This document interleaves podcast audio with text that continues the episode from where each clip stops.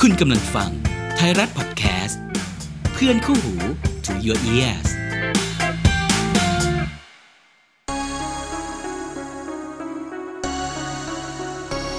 เอ็กซ์ต้าไทม์พอดแคสต์เวิร์คัพฮิสตรี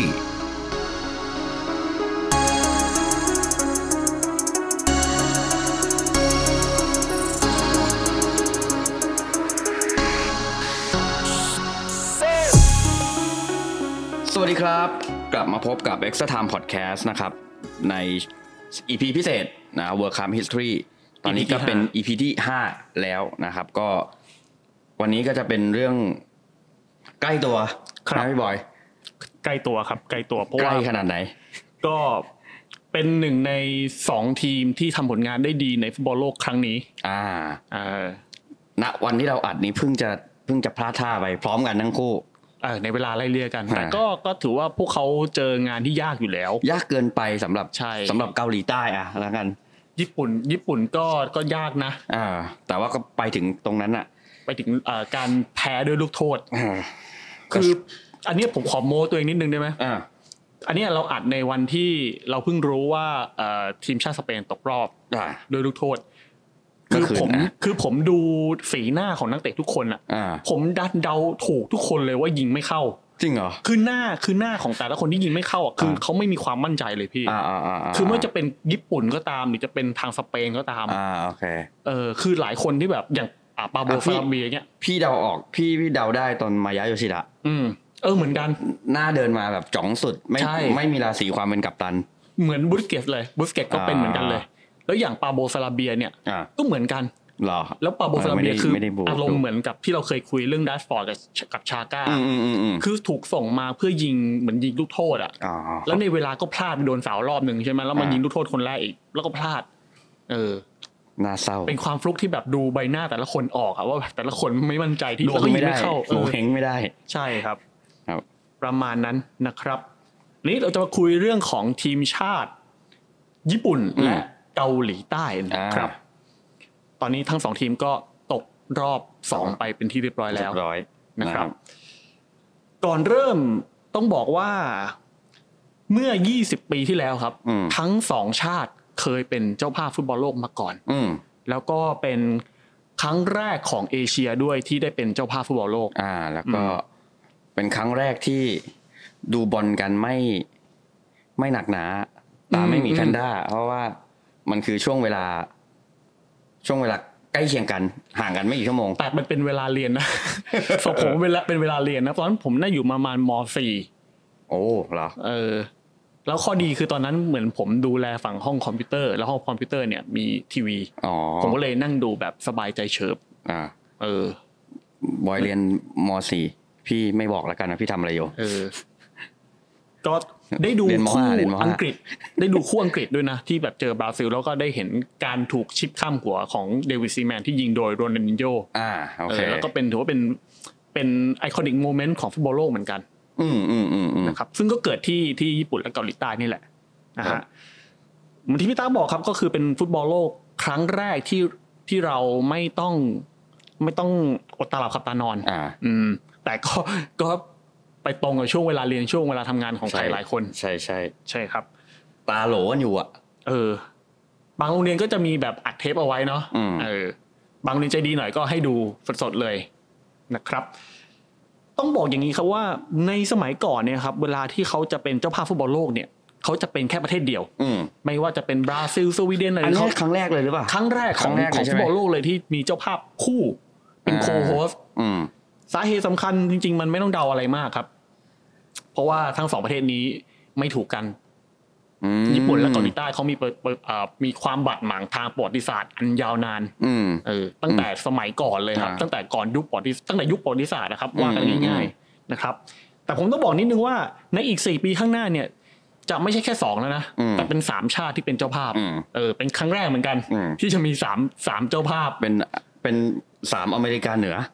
อ่า ก็ เนอะ มีมีเม็กซิโก อ่า มีแคนาดาแล้วก็สหรัฐอเมริกา มีแค่นี้เนาะเม็กซิกาไอไออเมริกาเหนือมีแค่นี้แหละ จริงๆเม็กซิโกก็ไม่ไม่เชิงเหนือเท่าไหร่ มันก็มันก็ จริงๆเหนือจริงๆอาจจะนับแค่อเมริกากับแคนาดา อืม แต่เม็กซิโกคืออยู่ แผ่นดินติดกับอเมริกาทาง อ่า ใต้ ก็เลยโดนเหมาไปด้วย อ่า โดนรวบไปด้วย จริงๆมันก็เป็นข้อดีครับเพราะว่า อ่า การเป็นเจ้าภาพสามประเทศมันคือการถัวเฉลี่ย อืม ความรับผิดชอบเรื่องเรื่องของทางการเงินว่ากัน อืม ว่ากันง่ายๆครับ คือการมีเจ้าภาพมากกว่าหนึ่งอ่ะมันเพย์เซฟละ อ่า อืม มันมันถัวเฉลี่ยเรื่องการเงินแล้วเรื่องรายได้ก็เป็นการแจกจ่ายแบ่ แล้ว ง ก็ กันด้วย สนาม อืม ก็สนามจะไม่ต้องลำบากมากนัก อืม อืม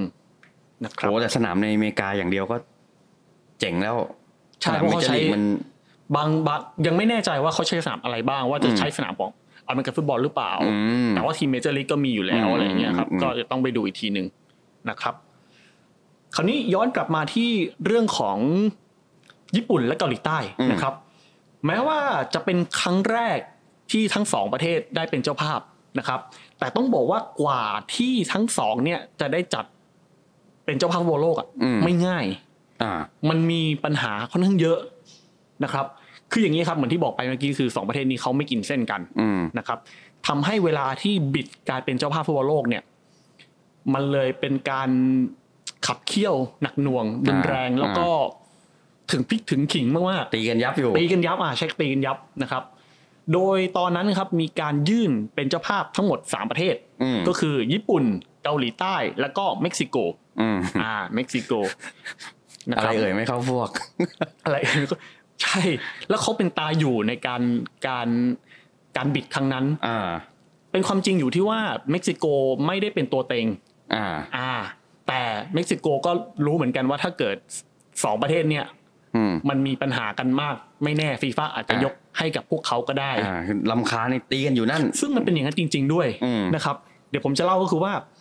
คือสาเหตุที่ที่ทั้งสองประเทศเนี่ยได้จัดเป็นเจ้าภาพฟุตบอลโลกด้วยกันเนี่ย อืม เพราะว่าฟีฟ่าเขายื่นเงื่อนไขเป็นเหมือนเป็นเหมือนคำขาดนะครับ อืม ว่าถ้าคุณสองประเทศไม่เป็นเจ้าภาพร่วมอ่ะ อืม ก็ไม่ต้องเป็นทั้งคู่เลย อืม เออ มันทำให้ไตอยู่กับเม็กซิโกแบบมีโอกาสที่จะได้เป็นเจ้าภาพอีกครั้งหนึ่ง อืม นะครับ ก็เรียกว่าทางฟีฟ่าก็ก็พยายามจะเหมือนโน้มน้าวใจ แล้วก็พยายามทำให้สองประเทศเนี่ยเขามีสารสัมพันธ์อันดีมากขึ้น อืม อย่างน้อยๆก็นิดนึงก็ยังดี อืม นะครับเขาก็เลยตอนแรกเขาก็เลยแบบยับยับถามไปแบบ ลองลองลองเชิงก่อนว่าเฮ้ยเป็นเจ้าภาพคู่ได้ไหมแต่ว่าไอ้ทั้งสองประเทศเนี่ยมันก็แบบเหมือนที่บอกไปก็คืออ ม อยากจะเป็นเจ้าภาพหนึ่งเดียวเท่านั้น อืมอืม จนสุดท้ายก็คือฟีฟ่าก็บอกว่า อ่ะ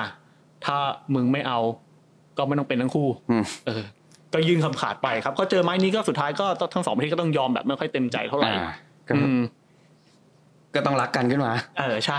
โดยการประกาศเป็นเจ้าภาพร่วมกันของญี่ปุ่นแล้วก็เกาหลีใต้ก็คืออ ม วันที่ 31 พฤษภาคมปี 1996 อืม ก็นานนะครับ นาน ซึ่งจริง ๆ ถ้าใครสมัยนั้นถ้าใครโตทันเนี่ยเราได้ดูกัปตันสืบภาษา อืม เขามีการพูดถึงเรื่องของการเป็นเจ้าภาพฟุตบอลโลกด้วยนะ อ่า คือตอนนั้นน่ะผมเล่านิดนึงอันนี้อันนี้ถือว่าเป็นแบบ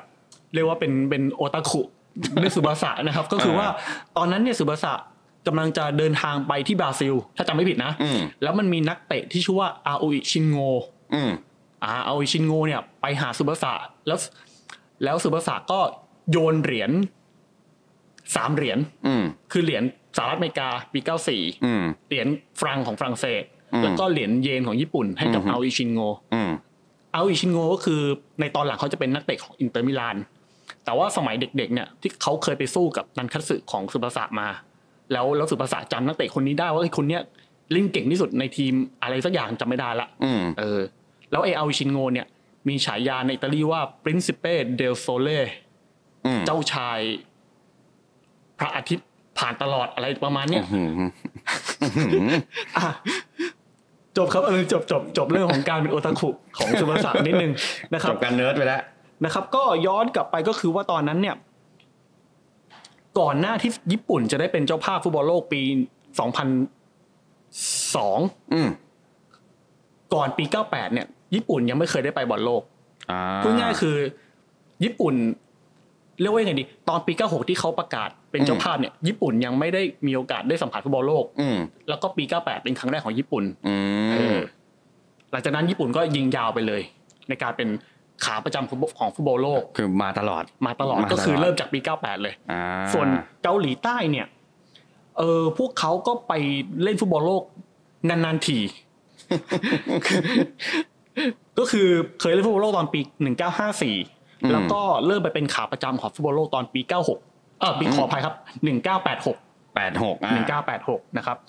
ส่วนญี่ปุ่นจริง ๆ เนี่ย ถ้าไม่นับปี 1998 เนี่ย ญี่ปุ่นเคยเกือบได้ไปฟุตบอลโลกในปี 1938 อืม สมัยก่อนนู้นเลยนะ อืมอืม แต่ก็ต้องถอนตัวมาเพราะว่าอยู่ในช่วงของสงครามโลกครั้งที่ 2 แล้วก็พอฟุตบอลโลก 1950 เนี่ย ญี่ปุ่นก็ถูกแบนจากฟีฟ่าเพราะว่าจากเรื่องสงครามโลกนั่นแหละ อ๋ออ นะครับ คราวนี้เมื่อทั้งสองประเทศจับมือกันแบบเอ่อไม่ค่อยอยากจับมือเท่าไหร่ อืม นะครับ ก็ต้องบอกว่าความสัมพันธ์ของทั้งสองชาติก็ก็ไม่ได้ดีขึ้น อืม มันยังมีปัญหาอีกเยอะแยะมากมายที่รอฟีฟ่ามาเคลียร์อยู่ หนึ่งในนั้นครับ แล้วเป็นเรื่องสำคัญด้วยก็คือ เรื่องของชื่อ เรื่องของชื่อ ชื่อหมายถึงชื่อ ชื่อ World Cup อะครับ จะเอาประเทศไหนขึ้นก่อน อ อ่ะ อันนี้ถามตรงๆว่าดราม่าไหม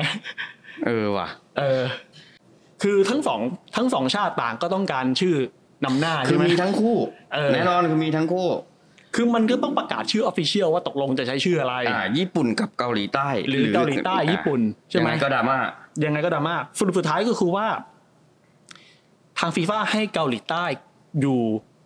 เป็นชื่อนำหน้าทัวร์นาเมนต์นี้ และ อืม ญี่ปุ่นอยู่ข้างหลัง อืม เออ โดยที่เอ่อนัดเปิดสนามเนี่ย ก็จะเตะที่เกาหลีใต้ อืม แล้วก็นัดชิงเตะที่ญี่ปุ่น อืม ก็ถือว่าเคลียร์เคลียร์นะครับ เคลียร์โดยที่นัดเปิดสนามเนี่ยเตะที่สนามโซลเวิลด์คัพสเตเดียมซึ่งเป็นสนามที่สร้างมาเพื่อฟุตบอลโลกครั้งนี้โดยเฉพาะเลสยร้างใหม่เลย สร้างใหม่เลยนะครับเอ่อเริ่มสร้างในช่วงปลายปี 1998 อืม นะครับ เสร็จในช่วงปี 2001 นะครับ ใช้งบประมาณ 185 ล้านดอลลาร์สหรัฐ อืม นะครับส่วนนัดชิงเตะที่สนาม International Stadium Yokohama อือฮึ ซึ่งก็เป็นสนามใหม่ที่เพิ่งสร้างเหมือนกันนะครับ ปัจจุบันสนามเนี่ยเป็นสนามที่ทีมชาติญี่ปุ่นใช้งานเวลาเล่นเป็นทีมเหย้า อ่า แล้วก็เป็นสนามเหย้าของทีมโยโกมาเอฟมารินอส อื อ่ะ ม ผมเสริมนิดนึงก็คือ ปัจจุบันครับ International Stadium Yokohama เนี่ยถูกเรียกกันในชื่อใหม่ที่ชื่อว่านิสสันสเตเดียม อ่า เออเพราะว่าทีมโยโกฮาม่าเนี่ยทีมที่เป็นหุ้นส่วนหลักก็คือนิสสัน 80%ของนิสสัน แล้วก็อีก 20%ก็คือของ City Football Group หรือเจ้าของทีมแมนเชสเตอร์ซิตี้นั่นเอง ก็คืออยู่ในเครือของ City Football Club อะครับ อ่าก็เป็นเป็นหนึ่งใน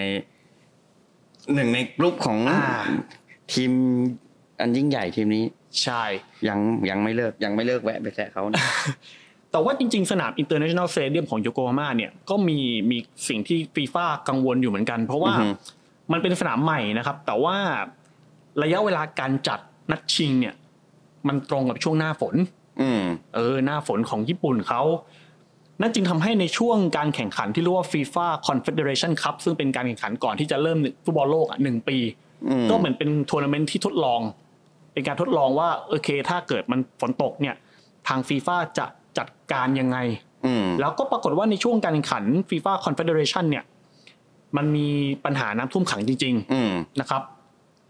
ทำให้หลายฝ่ายก็เริ่มกังวลว่า เอ้ย อย่างเนี้ยมันจะซ้ำรอยในฟุตบอลโลกหรือเปล่า การแก้ปัญหาของฟีฟ่าก็คือการเลื่อนการแข่งขันฟุตบอลโลกให้เร็วขึ้น อืม เพื่อที่จะหนีฤดูฝนให้มากที่สุดเท่าที่จะทำได้นะครับ โดยที่จะเริ่มคิกออฟในวันที่ 31 พฤษภาคม ซึ่ง อืม ค่อนข้างเร็วนะ อืม คือจบฟุตบอลลีกแป๊บหนึ่งคือเตะฟุตบอลฟุตบอลโลกเลย แล้วก็นัดชิงเนี่ยเตะในวันที่ 30 มิถุนายน ซึ่งมันอยู่ในช่วงปลายปลายๆของหน้าฝนแล้ว อืม ซึ่งมันอาจจะไม่มีฝนตกก็ได้ก็ อืม รอดไปอะไรอย่างนี้นะครับ ก็ทำให้ฟุตบอลโลกปี 2002 เนี่ยกลายเป็นทัวร์นาเมนต์ที่แข่งเร็วกว่าฟุตบอลโลกก่อนหน้านี้ อืม เออปกติจะแข่งช้ากว่านี้ประมาณเดือน 6 เพิ่งเริ่มอะไรอย่างเงี้ย อ่าอ่าา แต่นี่คือมาซัดตั้งแต่วันสุดท้ายของเดือน 5 เลย อืม นะครับ ต่อมาครับฟีฟ่าก็ยังเจอปัญหาเรื่องของโครงสร้างพื้นฐาน แม้ว่าญี่ปุ่นเกาหลีใต้จะขึ้นชื่อเรื่องของรถไฟใช่ไหมครับ แต่ว่า อ่า การที่มันเตะสองประเทศ อ่าอ่า ขนส่งมวลชนที่จะต้องเชื่อมระหว่างสองประเทศเนี่ยมันจะต้องพร้อมเหมือนกัน แต่ก็สุดท้ายก็ ก็ก็ทางการทุกอย่างเสร็จสิ้นไม่มีปัญหาอะไร รวมถึงสนามใหม่ที่ทั้งเกาหลีใต้และญี่ปุ่นสร้างก็ ก็ปราศจากข้อปัญหา นะ นะครับ อืม แต่ว่าดราม่าของฟุตบอลโลกครั้งนี้ยังไม่จบ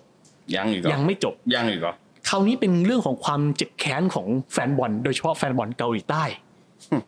คือเกาหลีใต้เขาหมายมั่นปั้นมือว่าเขาจะต้องเป็นฟุเป็นเจ้าภาพแต่เพียงผู้เดียวอะครับ อืมอืมอืม ทำให้ในเกมนัดเปิดสนามฟุตบอลโลก 2002 ซึ่งเป็นการเจอกันระหว่างฝรั่งเศสกับเซเนกัลเนี่ยเซตแบตเตอร์ซึ่งเวลานั้นเป็นประธานฟีฟ่านะครับแล้วก็เป็นประธานในพิธีเปิดด้วยก็ถูกแฟนบอลเกาหลีใต้อ่ารุมโห อื เอ ม อเพราะว่าเพราะว่าฟีฟ่าทำให้ความเป็นเจ้าภาพ 100%ของเกาหลีใต้หายไปเหลือแค่ 50%เท่านั้น อ๋อ นะครับ ก็พี่ตาว่าไง ไม่รู้จะพูดยังไง เออ นะฮะ คือมัน อ่ะอย่างอ่ะช่างเถ อะมึงจะพู เรื่ ดไงองมัต่นเก่า อ ไปแล้วเรื่องมันเก่าแล้ว เออเรื่องมันกลับแล้วแต่แบบก็ก็ยังอีหยังว้าอยู่อะ อีหยังว้าอยู่ อีหยังว้าอยู่ นะฮะมันเป็นความอีกอย่างว่าอีกรูปแบบหนึ่ง เออ เหมือนกับอ่าถ้าเป็นเป็นสองพันสองพันยี่สิบสองก็ยังอีกอย่างว่าอีกแบบหนึ่ง อ่า มีมีอีหยังว้าหลาย ๆ แบบ ใช่ครับ แต่ก็ และ อ่ะก็ก็มันผ่านไปแล้วเกือบสิบ 20ปี ยี่สิบปีแล้ว พอดีเลย ยี่สิบปีละ ครับ นอกจากนั้นครับ มีเรื่องของบรรยากาศระหว่างแฟนบอลเกาหลีใต้กับแฟนบอลญี่ปุ่นอันเนี้ยค่อนข้างที่จะมีความคึกคักที่แตกต่างกัน อืม อืม ไม่ได้หมายถึงมาหึ่มกันเองฮะ ไม่ใช่ครับ อ่า หมายถึงความฟีเวอร์ในฟุตบอลโลก อ่าอ่าอ่า คือกระแสของฟุตบอลโลกที่เกาหลีใต้ตอนนั้นอ่ะ เรียกว่าบูม อืม คือ บูมบูมกว่าที่ควรจะเป็น ใช่ อ่า คือ ใช้คำนี้ เรียกว่าไปที่ไหนในเกาหลีใต้ อืม ก็จะเห็นทุกคนใส่เสื้อสีแดง อ่า เออเสื้อสีแดงก็คือเสื้อเหย้าของทีมชาติเกาหลี อื ใต้ มซึ่งปกติอะมันต้องบอกก่อนว่ายุคนั้นน่ะยี่สิบปีที่แล้วอ่ะฟุตบอลของเกาหลีใต้ยังไม่ขนาดนี้นะ เคลิกก็ยังแบบ เออยังไม่ได้ เออ ไม่ได้ยิ่งใหญ่ขนาดนี้ แล้วก็ยังไม่ได้มีผู้เล่นจากเกาหลีใต้ไปเล่นที่ยุโรป มากนัก มากนัก มี เหอน มีแหละแต่ อื ไม่มากนัก อ่า มันไม่เหมือนตอนนี้ที่อ่า ใช่ อย่างซอนฮึงมินเนี่ยคือแบบแทบจะเป็น อ่าแล้วเดี๋ยวจะเล่า เวิร์ เรื่อ ล ง คั ขอ พ ง แล้วด้วย ของ แบบ ซนซนฮึงมินอีก อ่า ในภายหลังนะครับ เนาะเพราะฉะนั้นเพราะฉะนั้นแปลว่า 20 ปีที่แล้วที่พี่บอยพูดเนี่ยมันมันเลยแปลกใจว่าทำไมเกาหลีถึงฟีเวอร์ขนาดนั้น ใช่ อ่าญี่ปุ่นเนี่ยอาจจะไปก่อนอิญี่ปุ่นไม่แปลกถ้าญี่ปุ่นจะฟีเวอร์แต่ว่าตอนนั้นน่ะเหมือนเกาหลีมันฟีเวอร์หนักเลย นะครับ แล้วก็ อ่า จริงๆอ่ะในในภาษาอังกฤษเขาใช้แบบเป็นเหมือนทะเลเพลิงอ่ะ อืม ก็คือแบบ อืม เดินไปไหนก็มีแต่สีเสื้อสีแดงอ่ะ อืมเท่จังวะ อืมแล้วเรียกว่าบรรยากาศความคึกคักเนี่ย ทั้งก่อนเกมหลังเกมเนี่ยโอ้โหเรียกว่าเต็มที่ครับ อืม แล้วก็ผลงานของเกาหลีใต้ในฟุตบอลโลกปีนั้นเนี่ย ก็เรียกว่าเขาทะลุไปถึงรอบสี่ทีมสุดท้าย อ่า รอ ซึ่ บ งตามปกติแล้วเกาหลีใต้จะตกรอบแรก ใช่ อืม รอบรองชนะเลิศนะครับสี่ ใช่ ทีมสุดท้ายเนี่ย ใช่ คือ คือได้ชิงที่สามนะ สุดท้ายก็ชิงที่สามนะ ใช่ เออ แต่มีแต่เนาะ อ่า แต่เดี๋ยวจะไว้พูดว่าเรื่องอะไร แต่ผมว่าแฟนบอลคงรู้อยู่แล้วว่ามันมันคืออะไร คนที่ดูคนที่เกิดทันดูปีนั้นก็คงจะจำได้ ยิ่งใครเชียร์อิตาลีใครเชียร์สเปน อื เนี่ย ม อืม อ่าใคร ขึ้มเลยขึ้มเลยเนี่ย แค้นขึ้นมาเลย ใช่ครับ นะครับ อ่าต่อ ส่วนทางแฟนบอลญี่ปุ่นจะไม่ค่อยคึกคักเท่าไหร่ อืม เมื่อเทียบกับของเกาหลีใต้ อ่าอ่าา คือคือญี่ปุ่นเนี่ย ต้องบอกว่าพวกเขาทำได้ดีที่สุดในเวลในทัวร์นาเมนต์นั้นเลยก็คือการตกรอบสอง อืม เพราะว่าตอนปี 98พวกเขาตกรอบแรก ผมจำไม่ผิดเนี่ย ญี่ปุ่นตอนปี 98 เล่นดีมากนะ อืม คือพวกเขาแพ้แค่หนึ่งประตู คือแพ้ทั้งสามเกมก็จริง แต่แพ้นัดละหนึ่งลูก แล้วผมจำได้ว่าญี่ปุ่นอยู่อาร์เจนตินา อือฮึ แล้วอาร์เจนตินาชนะญี่ปุ่นได้แค่หนึ่งลูก อันนี้ก็มหัศจรรย์มากแล้ว อืม นะครับ โดยที่ญี่ปุ่นก็คืออยู่ในกลุ่ม H แล้วก็เป็นแชมป์ด้วย ซึ่งประกอบไปด้วยเบลเยียม รัสเซีย และตูนิเซียนะครับ รอบ 16ทีมรอบ 16 ทีมสุดท้ายที่ญี่ปุ่นแพ้คือแพ้กับตุรกีที่จะเป็นที่ 3 ในทัวร์นาเมนต์นั้น อืม ก็เรียกว่าแพ้ทีมที่ยอดเยี่ยมเหมือนกันนะนะครับ แต่ว่าปัญหาที่ญี่ปุ่นไม่ค่อยกระตือรือร้นกับฟุตบอลโลก อืม 2002 เนี่ย มั มัน น ที่ มี แข่งบ้านตัวเองนะ มันมีประมาณ 2-3 เหตุผล อ่าน นะครับ อันนี้ที่ผมสรุปมาก็คือว่าหนึ่งก็คือไม่ว่าจะเป็นทางการหรือภาคเอกชนของญี่ปุ่นเนี่ย มันไม่มีการติดตั้งจอแบบบิ๊กสกรีน อืม ไม่มีแบบแฟนบอลพาร์คให้มาดูอ่ะ เข้าใจปะก็คือว่า อือฮึ เหมือนเหมือนเป็นลานให้ให้ให้คนมาเชียร์บอลอ่ะ มันไม่มีแบบนั้น แล้วก็เคยมีนักข่าวของเดอะการ์เดียนเขาบอกว่าถ้าหลุดออกจากโตเกียวอ่ะ ความฟุตความฟีเวอร์ฟุตบอลโลกไม่มีเลย คือทุกคนไม่ได้ไม่ได้สนใจกับฟุตบอลโลกเลยนะครับ แล้วก็ไม่มีการรณรณรงค์ให้เชียร์หรือใส่เสื้อทีมชาติญี่ปุ่นในวันที่ญี่ปุ่นลงสนาม อืม เออ คือถ้าเป็นประเทศไทยผมเชื่อว่าถ้าประเทศไทยได้ไปบอลโลกนะ โอ้ ผมว่าภาครัฐภาคเอกชนคือแบบสนับสนุนให้แบบใส่เสื้อทีมชาติไทย ในวันที่ลงเตะแน่นอนอะแต่ของญี่ปุ่นดูจะไม่มีการพูดถึงเรื่องนี้ แล้วก็ตามโรงเรียนก็ไม่ได้มีการหยุดเรียนครึ่งวันหรืออ ม การถ่าย อืม ทอดสดให้ให้ให้เด็กญี่ปุ่นได้ดูอะครับทำให้ความคลึกครื้นในฟุตบอลโลกของของญี่ปุ่นมัน มันเลยไม่คึกคักเมื่อเทียบกับเกาหลีใต้ อืม แล้วก็อีกอย่างหนึ่งก็คือว่าฟุตบอลมันไม่ใช่เอ่อกีฬาอันดับหนึ่งของคนญี่ปุ่นด้วย ณณตอนนั้นเหรอ จริงๆปัจจุบันก็ยังเป็นก็ยังเป็น อืม กีฬาอื่น ก็คืออย่างเบสบอลเนี่ยถือว่าเป็นกีฬาประจำชาติของญี่ปุ่น อ่าอ่าอ่าต่า แล้วก็ถ้า อ่ ผมจำไม่ผิดก็คือในช่วงเวลาไล่เลี่ยกับฟุตบอลโลกเนี่ย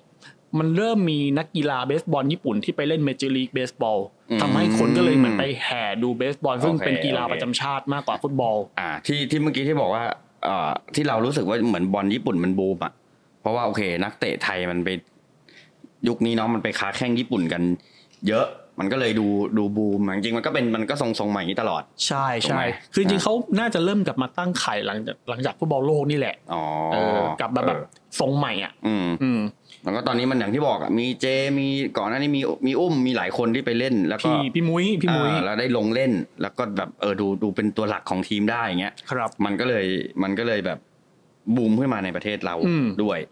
แล้วก็จริงๆก็คือเขาเพิ่งกลับมาเขาเรียกว่ารีบิว อืม รีบิวหลังฟุตบอลโลกก็แหละจริง อืม ๆเพราะจริงๆช่วงก่อนหนั้นเนี่ยเขาก็เลยแบบมีนักเตะที่เป็นนักเตะดัง ๆ ในอดีตอะมาค้าแข้งที่เจลีกอย่างซิโก้ไม่ใช่กิจศักดิ์เสนาเมืองนะครับ อืม ซิโก้บราซิลอะ อืม เขาก็มาเตะที่ อืม ที่ญี่ปุ่นในช่วงปลายๆอะไรอย่างเงี้ยเออ แต่ถ้าดูแมตช์ที่แมตช์ล่าสุดที่ดูอาจไม่ใช่แมตช์แมตช์ล่าสุดฟุตบอลโลกปีเนี้ยเราก็จะเห็นว่า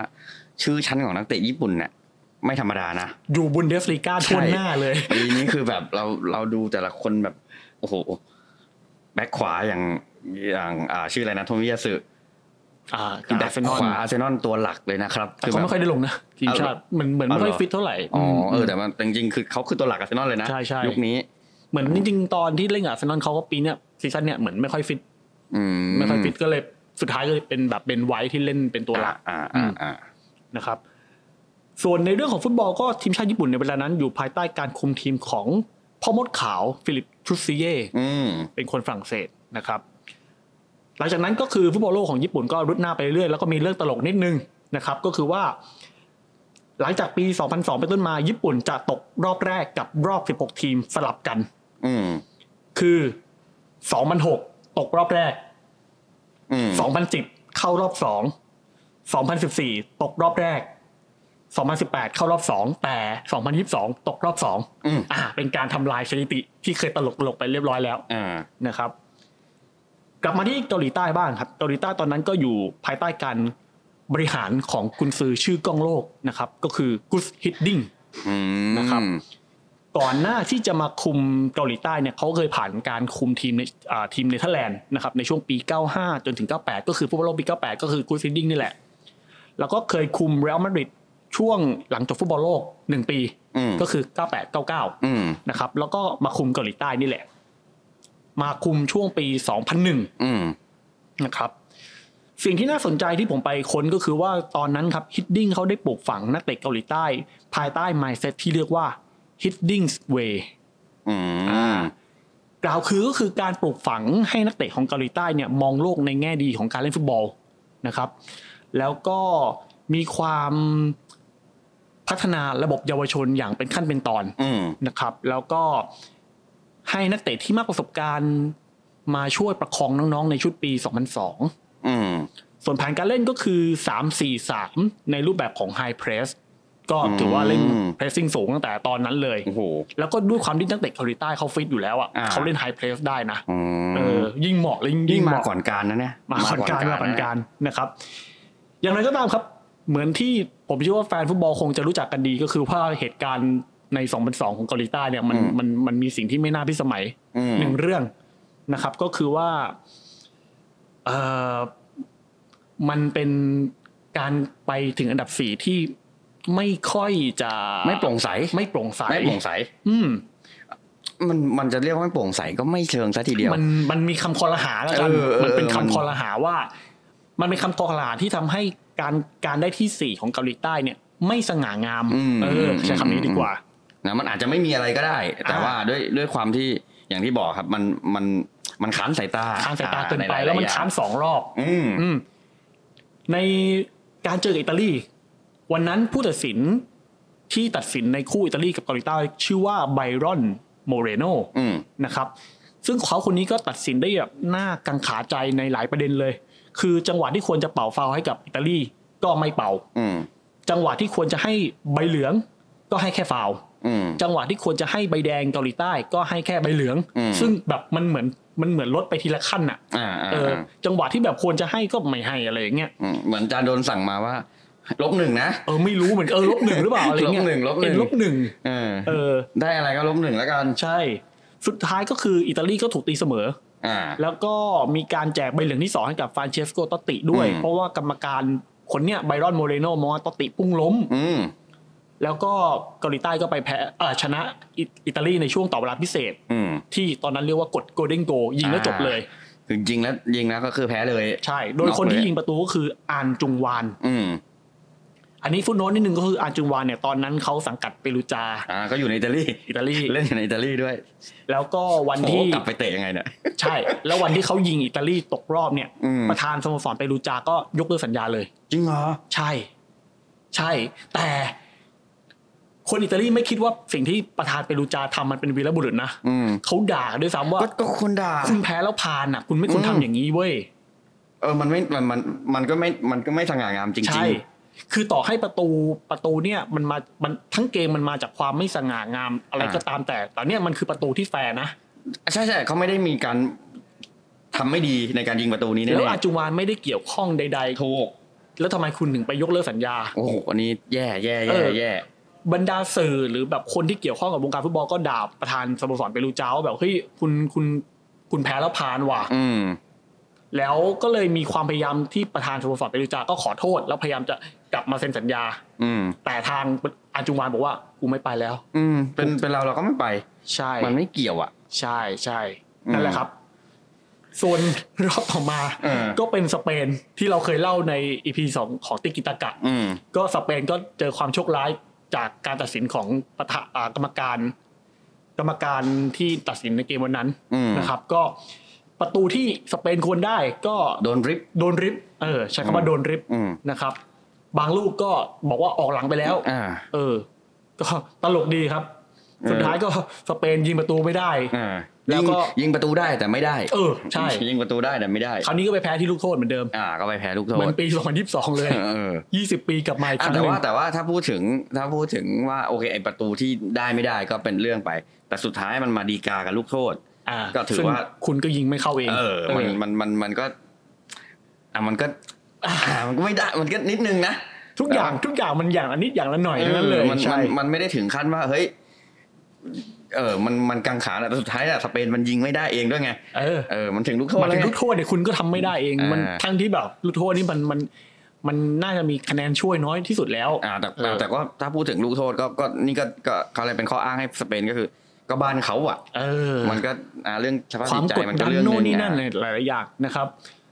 ส่วนสองเกมที่เหลือของเกาหลีใต้ก็คือการพบกับเยอรมนีกับตุรกีก็ไม่มีปาฏิหารย์ใด อืม ๆนะครับ ปฏิหารย์ไม่ได้แล้วล่ะ ปฏิหารย์มาสองรอบแบบค้านสายตาอย่างนี้ ก็แพ้ทั้งเยอรมนีแพ้ทั้งตุรกี อืม ก็เลยได้ที่สี่ของฟุตบอลโลก 2002ไป แต่จริงๆตุรกีดูก็พอจะสู้ได้นะ อืม พอคิดว่าตอนนั้นอ่ะ ตอนนั้นที่ที่เราดูอยู่ก็คิดว่า เอ้ย ไม่แน่เว้ย แต่บังเอิญไปเจอบราซิลไง อืม ตุรกี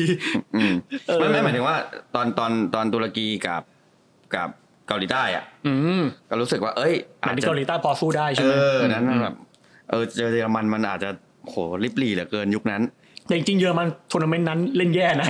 ใช่ใช่ เล่นแย่แบบ ซึ่งส่งผลมาถึงทัวร์นาเมนต์นี้แหละ โคตรแย่เลยนะฮะ อ่ะต่อครับต่อ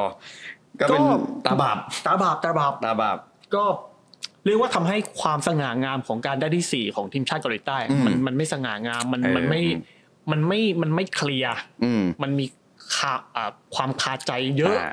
เ คืออย่างที่บอกเราก็ไม่ได้กล่าวหาว่ามีอะไรหรือไม่มีอะไร แต่ว่าทุกคนที่ดูบอลก็น่าจะรู้สึกแบบเดียวกันแหละ ผมเชื่อว่าทุกคนมี question mark อยู่บนใบหน้า อืมนะเราก็พูดถึงข้อเท็จจริงความรู้สึกจริง ๆ แต่เราไม่ มันไม่มีหลักฐานอยู่แล้ว แล้วก็ไม่ได้ ใช่ เออต่อให้มันเรื่องจริง เราก็ไม่มีหลักฐานหรือต่อให้มันไม่จริงไม่มีแต่ว่ามันคือความรู้สึกที่เราคิดอย่างนั้น เออที่เรา คนมั รู้สึก คิดอย่างนั้นไปแล้ว งงๆะว่าแบบ อืม เฮ้ยมันอย่างนี้ได้เหรออะไรอย่างเงี้ย แล้วคือมันเป็นมันดันเป็นทีมที่ห่างชั้นกันมากพี่บอย ใช่ใช่ คือถ้าเกิดมันเป็นแบบอ่ะยุโรปสักทีมหนึ่งที่ ทีมชาติไทยก็ได้ โอ้ไม่ใช่ไม่แต่หมายถึงว่าหมายถึงว่า อ่า เจ้าภาพเป็น ทีมในยุโรปสักทีมหนึ่งที่แข็ง เออ แข็ง บบเป็นทีมเป็นทีมเกรดซีก็ได้อะ เออ เออ แต่แล้วก็ไปไปเอาชนะทีมอย่างสเปนไปเอาชนะได้อย่างเงี้ย มันยังรู้สึก ม เออเป็นไปได้ แต่อันเนี้ยมันเอาว่ากันตรงๆว่า อ่าเขาเรียกอะไรซีของซี เออ ของเกาหลีตอนนั้นมันก็ยังไม่ถึง อ่า ขนาดนั้นก็ ใช่ มันก็เลยยิ่งค้านสายตาเขาไปแบบโอ้โหนั่นอิตาลีนะ สเปนนะ นั่นสเปนนะ เออ มันแบบ มันโอ้โหมันมันมันยากมันยาก อืมมันยากมันยาก นะ นะครับ แต่ว่าถึงแม้ฟุตบอลโลกครั้งนั้นจะแบบค่อนข้างกังขา อืม แต่สิ่งที่ทุกคนไม่กังขาก็คือฝีเท้าของนักเตะเกาหลีใต้หลายหลายๆคน อ่า นะครับ หนึ่งในนั้นก็คืออียองเปียว ซึ่งในเวลาหลังเขาจะมาเล่นให้กับ PSV Eindhoven แล้วก็ Tottenham Hotspur อืม แล้วก็พาร์คชีซองที่ อืม จาก PSV เหมือนกัน แล้วไป อ่า เล่นให้กับแมนเชสเตอร์ยูไน อ่า เต็ด พักชีซองนี่ชัดเจนมาก ใช่ ประสบความสำเร็จอย่างชัดเจนเลย แล้วทีนี้ผมจะพูดถึงสิ่งที่ผมบอกพี่ตาไว้ว่าเดี๋ยวจะเล่า อ่า เรื่องของซนฮึงมินก็คือว่า จากความสำเร็จในการได้อันดับ 4 ฟุตบอลโลกเนี่ย อืม มันได้ปลุกกระแสฟุตบอลฟีเวอร์ให้กับชาวเกาหลีใต้แบบเต็มสูบเลย อ่าอ่า เออเรียกว่าเป็นตัวจุดประกายที่ทำให้เราได้เห็นนักเตะคุณภาพดี made in South Korea อืม เป็นจำนวนมากในเวลาต่อมา อ่าอ่า ไม่ว่าจะเป็นอย่างซนฮึงมิน ซึ่งตอนนี้ผมว่าเขาคือนักเตะที่ดีที่สุดของเอเชียตลอดกาลแล้วนะ อืม ไม่ว่าตจะลอดไปด้วยดูให้ เออ ยังไม่มียังไม่มีทีท่าว่าใครจะมา ใช่ ล้มเขาได้ มีเอ่อวังฮีชาน อ่า ที่อยู่วูแฮมตัน อ่าอ่า แล้วตอนนี้คนที่ผมคิดว่าเขากำลังมา อืม เขาคือคิมมินแจ คิมมินแจกองหลัง กองหลังจากนาโปลี อ่า คนนี้คือมาแทนใครดูคูลิบารีแล้วเล่นได้โคตรดีเลย อ่า จนจนมีข่าวว่าหลังจากจบฤดูกาลเนี่ย ทีมใหญ่ โดน ๆ จะ อีกแล้ว จะทริกเกอร์ครอสก็คือมันมี อืม มันมีข่าวว่าค่าตัวขั้นต่ำในการปล่อยอ่ะ อืม อยู่ที่ประมาณ 60-70 ล้านยูโร อืม ซึ่งถ้าจะเอาอ่ะไม่แพงนะ อืม เออ ถือว่าซื้อได้ ถือว่าซื้อได้ จากฟอร์มโดยเฉพาะฟอร์มในบอลโลก ตาฟมอร์ ข่าวเขาบอกว่าทีมที่สนใจคิมมินแจคือแมนเชสเตอร์ยูไนเต็ด เอาแล้ว เพราะว่าอย่างน้อยเขาต้องการซื้อกองหลังมา มายกระดับไม่เพราะวาลานก็เจ็บบ่อยใช่ไหมครับ อ่า ส่วนแม็กควายโอเค ฟอร์มฟุตบอลโลกดีมากก็จริง เออ แต่ว่ากับสโมสรเป็นอีกเรื่องหนึ่งนะ กำลังจะบอกว่าแฮร์รี่แม็กควายนี่เขาเขาเขาเหมือนเหมือนคนละคนกับเล่นให้แมนยูอ่ะ ต้องบอกว่ามันคนละแท็กติก อืม แล้วก็ความกดดันในการใส่เสื้อทีมชาติอังกฤษกับแมนยูอะมันต่างกันเหมือนกันนะ าถูกต้อง เออ ถูกต้อง แล้วก็จริง ๆ ก็ต้องน่าเห็นใจเพราะว่าจริงๆเวลาเขาพลาดนิดนึงอ่ะแบบ อืม ทั้งที่แบบทุกคนก็พลาดเป็นเรื่องปกติ อืม แล้วแบบทุกคนแบบจับจ้องเขามากเกินไป อ่า นะ เขาเป็นคอนเทนต์ไปแล้ว เป็นนักเป็นนักบอลคอนเทนต์ไปแล้วจ คือ ริ บาง งคนเขาแบบไม่ได้แฟร์กับตัวแม็กควายอันนี้ต้องพูด อื ต ม รงๆคือคือหลายคนก็ไม่แฟร์กับแม็กควายคือบางเกมอ่ะหลายๆเกมด้วยแม็กควายฟอร์มดีนะ อืม แต่บางคนคือไปโฟกัสจุดผิดพลาด จุดผิดพลาด หนึ่งครั้งแล้วก็แบบ ด่าอยู่นั่นน่ะ เฮ้หุยหุยหุยอะไรเงี้ยซึ่ง อืมอืม ความจริงคือเกมนั้นเขาพลาดแค่ครั้งเดียวหรือเปล่า ใช่ใช่ แล้วเขาเล่น ใช่ ดีมาตลอดอะไรเงี้ย อืม เออซึ่งบางทีมันก็ต้องมันก็ต้องมองกลับไปว่า เวลาที่เราดูเขาเล่นเนี่ย เราเผลอเอาเราเราเผลอไปเล่นมือถือ แล้วเราไม่ได้ดูเขาเล่นในสนามหรือเปล่า อืม เออตาเราไปอยู่ที่มือถือมากเกินไปไหมอะไรเงี้ย อือือื ไม่ได้จดจ่อเกม 90นาทีอันเนี้ย อ่าอ่าอ่า อันนี้ก็เป็นสิ่งที่แบบผมว่ามันก็ต้องให้ความแฟร์กับกับตัวแม็กควายเหมือนกั อื น มแต่ทีมชาติเล่นดีจริง ต้อง อืม ยอมรับว่าทีมชาติ ฟุตบอลโลกครั้งนี้แม็กไกวายแม็กไกวายเล่นดีแบบอุดปากไอ้คนที่แซวว่าแบบติดไปทำไมอ่ะ ใช่ใช่ ซึ่งจริงๆมันมันก็มองไม่มีใครดีกว่า ซึ่ง แม็ก ซึ่งจ ไกวา ริ ย งๆผมก็ว่าแม็กควายก็ไม่คนติดนะ ถ้าถ้า เอาเหรอ เอาผลงานจากจากทีมแมนยูในเด็กเนี่ย อ่าอ่าโอเค คือมันยังมีกองหลังหลายคนที่ที่ก็น่าน่าติดเหมือนกันอะไรอย่างเงี้ยแต่เขา อืม ไม่ได้ติดทีมชาติอะ แต่ ไรอ พี่ ย่าก็งเงี้ย รู้สึกว่าแม็กไกวายก็ไม่แย่ ไม่แย่ขนาดที่จะไม่ติดคแต่วาม มัน รู้สึก มั อน ย่างนั้น มันมันคำมันตอบได้อย่างหนึ่งว่าแม็กควายเขาเล่นกับเซาเกต แล้วเขา อ่า เก็ตว่าเซาเกตต้องการอะไรจากเขาแล้ว อืม เขาสามารถที่จะเดลิเวอร์อะไรให้กับเซาเกตได้ อืมอืมอืม เขาเล่นกับทีมชาติอารมณ์เหมือนเฮนโดก็ได้ครับ อืม อืมเฮนโดฟิเอ่อบราฮิมสเตอร์ลิง อืม อะไรอย่างเงี้ย อ่าแต่เฮนโดเฮนโดก็ผีเข้า พี่เออพี่เขา เฮนโดก็เหมือนกันคือแบบ มาไงวะ ผมผมเชียร์ลิเวอร์พูลผมยังแบบเอาไปทำไมวะ ใช่ ซึ่งเออ มันก็มันก็เห็นว่าอ๋อมันก็เล่นได้เว้ย ใช่ มันอยากเล่นได้อยู่จริง ใช่ครับ ๆนะครับ แล้วจริง ๆ อย่างนักเตะอย่างซนฮึงมินเขาบอกว่า ถ้าหากฟุตบอลโลก 2002 เกาหลีไม่ได้ที่สี่อ่ะอาจจะไม่มีตัวเขาทุกวันนี้ก็ได้ อืม อืม ซึ่งก็น่าคิดจริง ๆ นะครับเพราะว่าถ้าเกิดฟุตบอลโลก 2002 เกาหลีใต้ตกรอบแรกรอบสองเนี่ย อืม ผมก็ไม่แน่ใจว่า ความฟีเวอร์มันอาจจะลดลงไป มาก ๆ แล้ แล้ว วแล้วอย่างซอนฮิมิงเนี่ยที่ที่บ้านเนี่ย คุณพ่อเขาเขาเรียกอะไรนะเขาเข้มมาก อืม ในการฝึกซ้อมฟุตบอล ซึ่ง ใช่ ซึ่งอย่างที่บอกเป็นไปได้สูงมากในการที่ คุณพ่อก็ได้รับอิทธิพลจากฟุตบอลโลกครั้งนั้น ใช่ แล้วก็มากดดันเอ่อมาเขาเรียกกดดันมาดูนกาทีฟไปหน่อยมามาพุชแล้วกัน อ่ะมาพุช มาพูดให้ พุช ให้ซนซ้อมจริงจัง แล้วก็กลายเป็นนักเตะระดับเวอร์คลาส ที่ดีที่สุดของเอเชียและโซฟาแล้วกัน เออ คิดว่าตอนนี้ยังไม่มีใคร ยังไม่มีใคร ยังไม่ ไม่มี มี ใค ใค ร รยังไม่มีใครแล้วแล้ว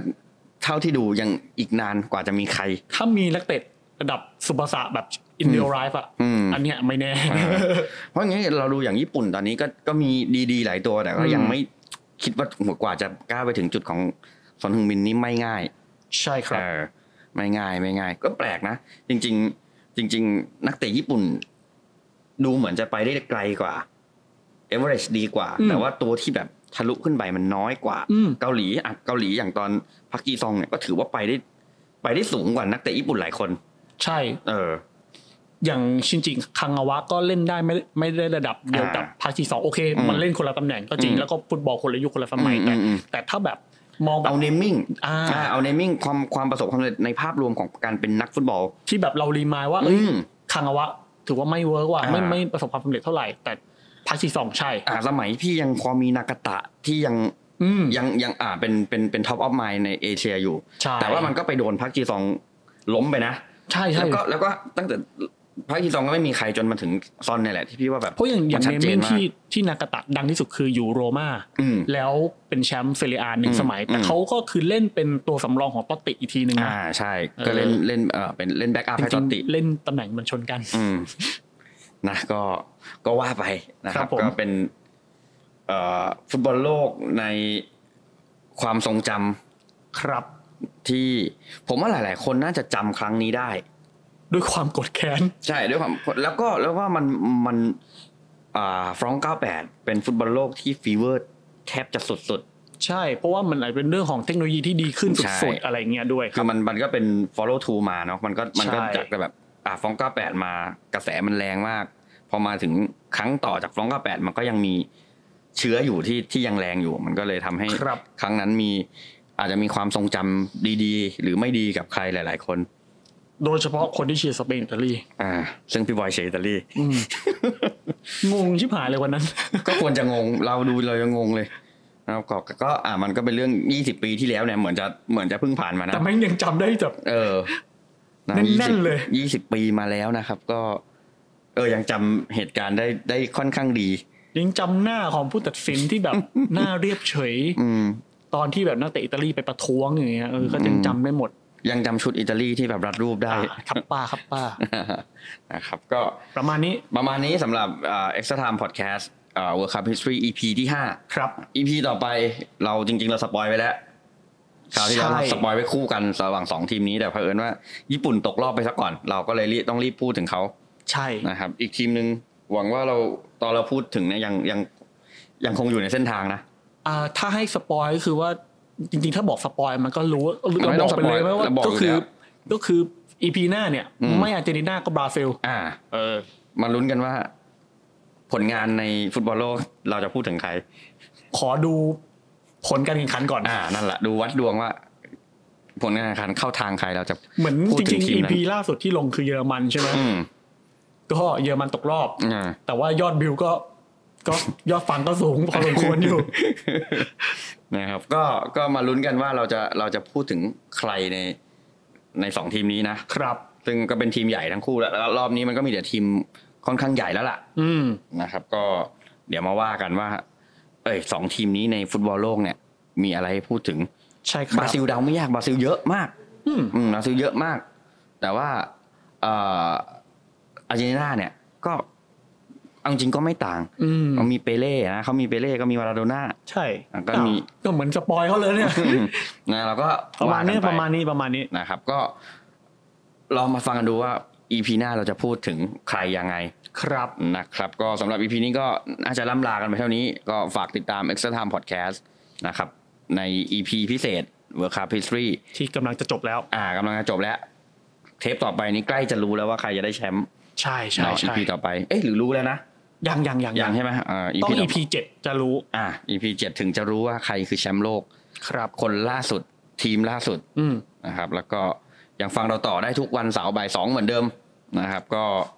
ยังอยู่ช่วงเวลาเดิมอยู่นะครับ ตามช่องทางต่างๆของไทยรัฐพอดแคสต์ไม่ว่าจะเป็น Podbean Spotify Google Podcast Apple Podcast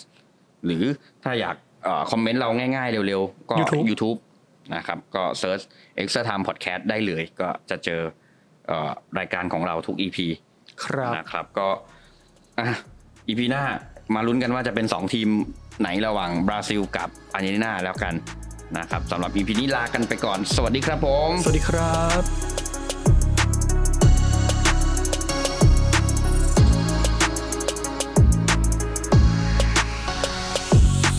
เอ็กซ์ตร้าไทม์พอดแคสต์เพราะเรื่องราวของโลกฟุตบอลไม่ได้จบภายใน 90 นาที